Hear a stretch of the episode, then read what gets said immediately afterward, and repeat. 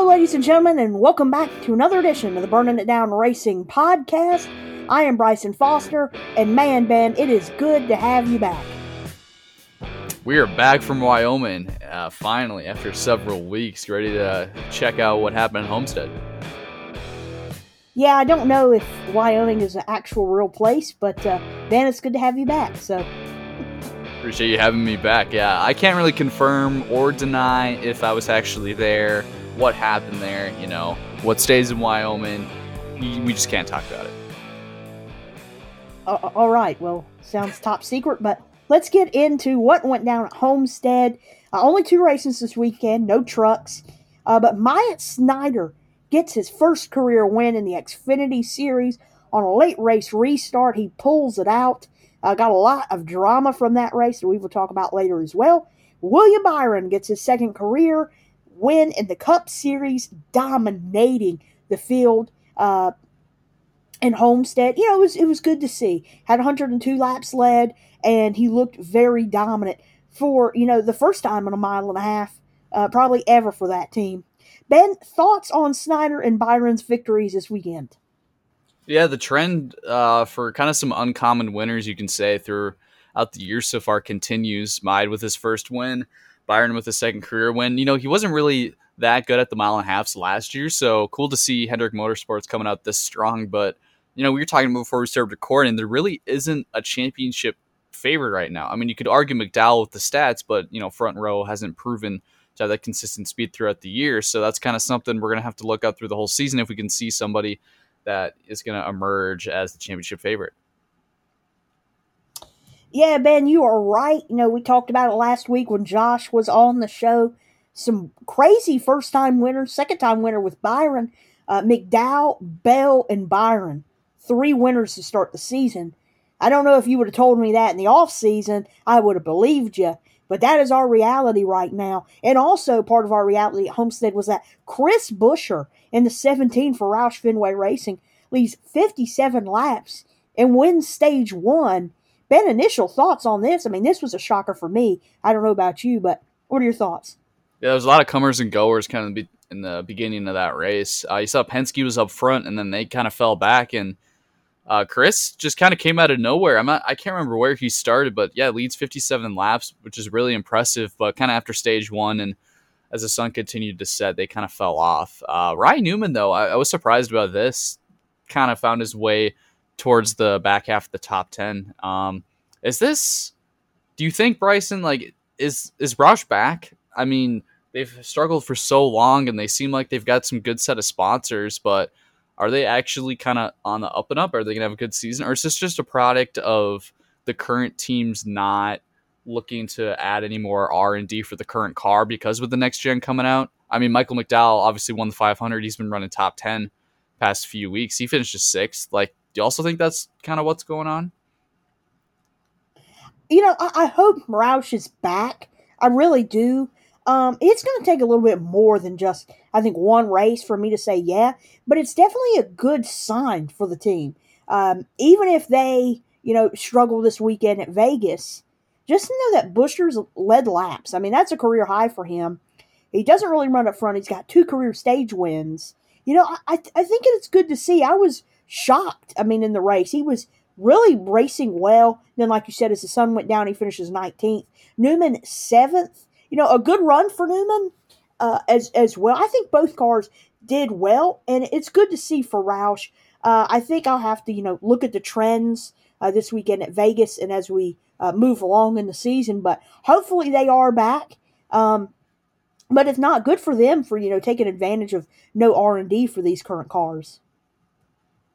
And looking at uh, Richard Childress racing as well, uh, Tyler Reddick was really good at the beginning of last season, and then kind of faded. And then once Austin Dillon hit the playoffs, he actually had some really good runs. So that'd be another team to kind of take a look at as Reddick finishes second. Um, man, he was hard charging right at the end. I mean, I think if he had probably five to ten more laps, he absolutely could have caught William Byron if you know Byron wasn't you know pushing the envelope. But is Red going to get his first win soon for the A car?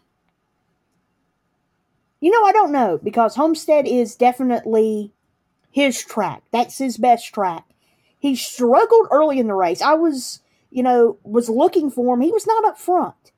And all of a sudden, you know, there at the end, like we said, I think that was a big story of the weekend was that when the sun went down, a lot of these cars would either fall off or pick up. And Reddick definitely picked up. I think he would have won. I think he could have won actually uh, with the amount of laps left if he would have been caught behind Truex. He got caught behind Truex, went into a turn and got loose, had to save it, and then that just really ended his chances. But I want Reddick to win the race, and I think he will get it done this year. I think Vegas is probably a good shot this weekend. You know, we'll see what he's got. Uh, he's doing a double header, Xfinity and Cup, so he'll get a little bit uh, more practice in than you know some of these regular guys. But it's good to see for Reddick. Um, you know, Austin Dillon ran very well in that race, uh, but again, you're looking for Reddick, and he he pulls it out, finishes second. Uh, good to see. Ben, what are your thoughts? Do you think he'll win soon? Um, I hope he does. Yeah, you can hope, and but do you think he actually will? As two different stories. I think he will. I think he can't. He's got such a good driving, aggressive driving style. I think next time, you know, maybe Atlanta would be another good one. That's one's just so rough on tires, and uh, you know, the mile and a halfs. I think he can hop in the high lane and make up some work. I, I don't know how he'll be on the short tracks. He wasn't really good at the Daytona Road Course, so you know, I think having more road courses of the season is definitely going to hurt him. But I think, I think he'll get his first win sometime this season. He'll make the playoffs. I'm not sure how good of a run he'll put together because he just needs to be more consistent. But I think once he breaks through to that win, he'll have even more confidence. Yeah, we go back from the Cup to the Xfinity Series where a lot of drama went on. We'll run down, you know, some of the notable finishers. Austin Cindric, 63 laps led. The defending Cup champion continues to dominate. Couldn't win this race. Snider leads five laps. Jones leads six. Allmendinger leads 45, wins a stage. Uh, he had to hold off his teammate Justin Haley. A lot of fun racing, I think, at Homestead. Um, for the most part, especially with these Xfinity guys, their their package is great. Uh, they were all over the track. You didn't know um, who was going to win this race until later on. Looked like Noah Gragson was going to win the race. Remember, he had trouble at Homestead last year. There was a doubleheader there for the Xfinity Series. Late cautions would come out. He'd be unable to hold on after having a big lead. Looked like he was finally going to get it done, didn't it, Ben? It did, and uh, you know he was trucking his way along, and all of a sudden, the number thirteen car of David Starr, they go into, I believe it was turn three. David Starr goes low, No, Gragson goes high, and this is when it starts to get a little um, difference in opinions according to these two and a lot of people on Twitter, especially. So Noah's up top, David's down low. David all of a sudden shoots up the racetrack in front of Noah. Noah is already committed to the high lane. He can't really steer around him and runs in the back of the number 13 car of David Starr. Here's where it gets interesting. So, Noah obviously upset. Uh, I mean, this is probably his second or third Homestead win, though. It's probably taken away from him. And uh, David Starr and that team look like they said that he cut a tire and everything. Noah goes on his interview uh, with television and says, What are you going to do when you got dipshits in the way every single week? Then uh, the number 13 team on makes a post saying that they cut a tire and, you know, maybe he should have been a better talent and get out of the way. Noah goes back on Twitter to defend his point. He's replying on comments. And he went on Sirius XM, I think yesterday. Doesn't feel any different about the situation. Wow. Okay is this classic Noah Gragson? Is this something he needs to back down and admit his mistake? Does he truly believe? Does he actually have a point? Does he just need to back down? What do you think? It's definitely a hard conversation, right? David Starr was running well. They were 12th. They were having a good day. And he was about to go and be lapped by Gragson, like you said. I think he cut down a tire. That's what it looked like watching, you know, the replays and whatnot, I think Noah Gragson needs to let this go. Uh, this is what people think when they think of him. They think he is a loose cannon. And honestly, uh, you know, we talked about this before the race. We both um, like Noah Gragson. I think he's a good driver. I think he's one of the future drivers of the sport. But he may not be around if he cannot control his temper. And I, I, think for Gragson, yes, he has every right to be angry. That's his third Homestead race in a row he should have won. That track haunts him. He cannot get it done there. And I think he was just frustrated and took it out on David Starr. When honestly, it wasn't really David Starr's fault that the tire went down. Uh, it was late in the race. Like you said, that track eats up tires. Uh, I think he needs to let it go um, it's not going to be every week that David Starr's behind the wheel of that car. And, you know, I, I, I think it, it would be bad for Noah if a similar situation happens again like this, where David Starr sees him, wants some revenge for his comments, and then it happens again. I think he needs to let it go because it could affect him later on in the season. I want to get your thoughts on that too, Ben. Uh, do you agree with me or do you have a different opinion? Uh, and I talked to you about this earlier before we started recording, and to some of my other friends about this. I think from the point from when he got wrecked and to when he did his interview, maybe somebody told him he cut a tire. Maybe they, uh, David Starr's team just didn't relay it. Like I understand that frustration of hey, you know, I got caught up. You know, he should have what he feels more wins than he does. I understand that frustration. I think after the race, both of them should have taken the time and, to clear up what happened. I don't know if they did, and I guess I haven't seen anything about this.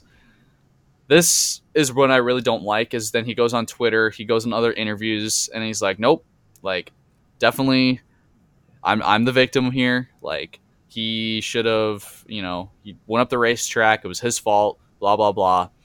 And just continues to kind of make a mockery of himself. And I feel like he needs to show some maturity and just move on. And like, yes, you can still be frustrated, but you just you can't you can't show it right now. And I think this has continued to be something he's struggling with. And you know, fans will say, "Well, I like his honesty." It's like I do too, but you kind of have to realize at this point you just got to move on. So I, I agree with you in that point. Yeah, and I think too, you know, it's okay. You made your comments in the post race interview. That's where it needs to stop. There's a time to be angry, there's a time to be a professional. And when you go on Twitter and random people are saying their opinion and you comment on that, that is when you step that line of being a professional and not being a professional. And I think uh, Noah is, you know, in the Xfinity series, he's got time to learn, but he needs to learn it real quick because, um, you know, like like I said, people don't want to work with a guy that is a loose cannon, that is always angry. Um, and Tony Stewart, you know, is one of the greats. He was like that, and he had to learn to control your emotions. Yes, he has some sound bites, but once he left the track, you never heard Stewart get mad. You never heard Smoke get mad at people. And, you know, I think that may be the fault of social media a little bit here. You got that um, right at your fingertips where you could make your voice heard and people will listen. And, and, and sometimes these drivers get caught up in that. So, moving on to uh, some news that came out last week. Um, first up, Dirt Stud. Yeah, I'm, I'm going to call him a stud because he's one of the best in the Dirt Series. Chris Windom is going to come to the Cup Series and NASCAR to drive the Bristol Dirt Race in the 15 for Rick, Rick Ware Racing. Very nice scheme. NOS Energy Drink will be on it. Man, it's good to see some of these dirt guys like Chris Windom coming over to drive this dirt race at Bristol. And that leads me to think Will uh, Norm Benning or maybe Gravel from the Dirt Series, will some big names, you know, from Dirt, Dirt Champions, will they come over and try to drive this? Ben, what are your thoughts on Windom coming to NASCAR? And would you like to see uh, other dirt drivers come over as well? Yeah, NASCAR just announced that they're going to be doing heat races for the Cup Series uh, when the dirt track does eventually come up. And Windom, I'm, I think he's ran the Eldora race in the past, so he's already kind of got some experience of you know, trying to get these heavy stock cars around dirt. So he could be a factor. I'm not sure if his car is going to hold up with it being Rick Ware Racing, but it'd be kind of cool to see him mixing up up front. Yeah, I think uh, also kind of NASCAR's goal to get some of these dirt guys come over and, you know, if there's any star power, I guess it's kind of like when the Cup guys go over to run dirt races or the lower series. Be cool to kind of get some extra attention and everything from that. yeah, moving on, Steve Letarte, uh, Dale Earnhardt Jr.'s former crew chief, returned to the pit box this past weekend for Corey LaJoie in the number seven for Spire Motorsports. Uh, they did not have a good run. Um, some engine trouble for Corey LaJoie resulted in, I think, a 37th place finish. It was way down there. Um, ben, would you like to see Steve Letarte come and do some more races? Um, I, you know, I don't know if there will be an opportunity, but do you think that you know you have some of these uh, pit crew members that can get suspended? We've seen crew chiefs be part of that before. Do you think this will be a wave of new where older crew chiefs will come back and maybe fill in for a race or two? Um, what are your thoughts? Well, I know he's a special advisor for Spire and everything, so he's you know at the shop overseeing, helping them kind of grow their team and everything. And obviously with uh, their crew, his main crew chief, I think it's Ryan Sparks. Uh, uh, I think went through the COVID protocol, and Steve was just helping out. I'm not sure if we'll see more drivers like this. You know, I think Steve maybe will do this if they ever need somebody, but I think they want to keep, you know, the pairing of Corey and Ryan together just to build that chemistry and have them there. I mean, he, and once NBC starts up again, he'll be doing TV, so probably won't be doing as, as much. Yeah, so the next news revolves around Ty Gibbs. One career start in the Xfinity Series, one career win. Me and Josh were talking about this last week, uh, or either two weeks ago. I said, hey, put Ty Gibbs in the car full time. Let him drive full time. Let him run for points. And well, I think Gibbs was listening to me. I think Joe Gibbs was listening to me. He, he, he heard what I said, you know, and I respect that. I'm just I'm just playing with you. But Ty Gibbs is going to get 14 more races in the Xfinity series. Man, this is good to see, Ben. Uh, this young gun, you know, dominated ARCA part time, runs one race in Xfinity and wins. Uh, what are your expectations for Ty Gibbs? Do you think he gets back to victory lane in these next 14 races?